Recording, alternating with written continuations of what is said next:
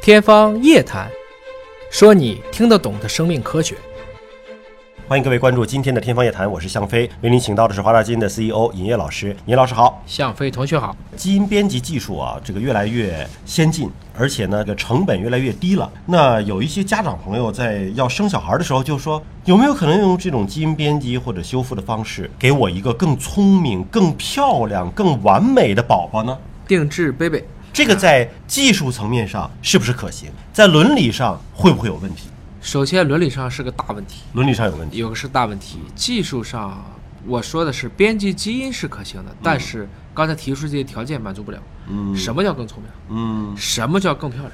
锥子哪脸？有完美 范冰冰哪有完美？我们今天的技术更多的是把不小心错的，我来给你变对。嗯我们说的更多的是在治疗单基因疾病或者是遗传疾病上。重大的出生缺陷哎。我们整个的学界特别反对的就是做 baby design，、嗯，你利用自己的一些优势做的一些这个，可能对你个人也许有利，但是对于整个群体会产生不可预测影响的。而且你可能就像您刚才讲的，这个标准在哪里？美丽怎么算美丽啊？这个是圆脸儿美还是锥子脸美？对吧？可能聪明，啊时什间么叫聪明嘛？你而数且学聪明，音乐不聪明；美术聪明，可能数学又不聪明而，且聪明这个跟基因的关联性到底有多少？查不太清楚。是不是修改一个基因就能够改变这个事你情？比如说他记忆力不好，那最好给你编成，比如说有些自闭症的记忆力很好，嗯假如说能这么做，你愿意吗？嗯，那肯定不愿意。我宁愿要一个正常的孩子，但是他健康的。就有很多问题还不是在基因上一一相关的。在这个情况之下，你怎么编？编不好，没法编。现有技术可能还不能够像大家想的那样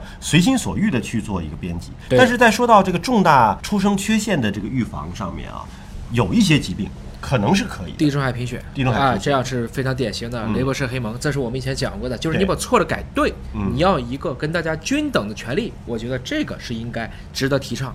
但医是学伦理风险的问题就是说，你把错的改对，脱靶的情况能有多少？比如说你想改的是 A，会不会你不小心把 B 给改了？这是一个很专业的问题。嗯，我们已经发现了，在 CRISPR 全基因组上都可能会产生一些位点。但是呢，换一个句话来看，人类自身也在校正，就是即使有脱靶，但也不会妨碍我这个技术依然还是可以做下去的。嗯，因为我最起码可以通过修改后来确定嗯脱没脱靶，以及我要的目的靶点是不是被我改对了。比如说，在这个受精卵阶段或者对胚胎阶段，就是对放入母体之前，我是可以验证的。假如说是有改错了，哪我怕是能够查出来。后面做造血干细胞移植，嗯今天没有用基因编辑技术，移植一次不行，再移植一次，嗯，可以经过多次移植，还是有办法去把它改对的。因为现在呢，就是据说是有医生在尝试用基因编辑的方式来帮助地中海贫血的病人做自身的干细胞的很多编辑之后，很多了，自对输回给自己。对的，这就去除了免疫排斥的这样的风相险。当于自体干细胞移植，，对，你就不用去找这个非常难找的供者了。而且更温和，不用像以前的这种方式要做一遍化疗，嗯，但是呢，临床的实验可能还没有成功的案例有释放出来，已经有了。已经有了已吗？经有了，像美国已经有多例了，中国也有人在尝试了、嗯啊。嗯应该来看，我相信三到五年绝对就可以走到临床了。哦嗯现在有更多的地贫患者也都在举手，我们想做，因为我做不起，或者说我找不到一个合适的供体，那这个就给这样的罕见病人带来了一个希望。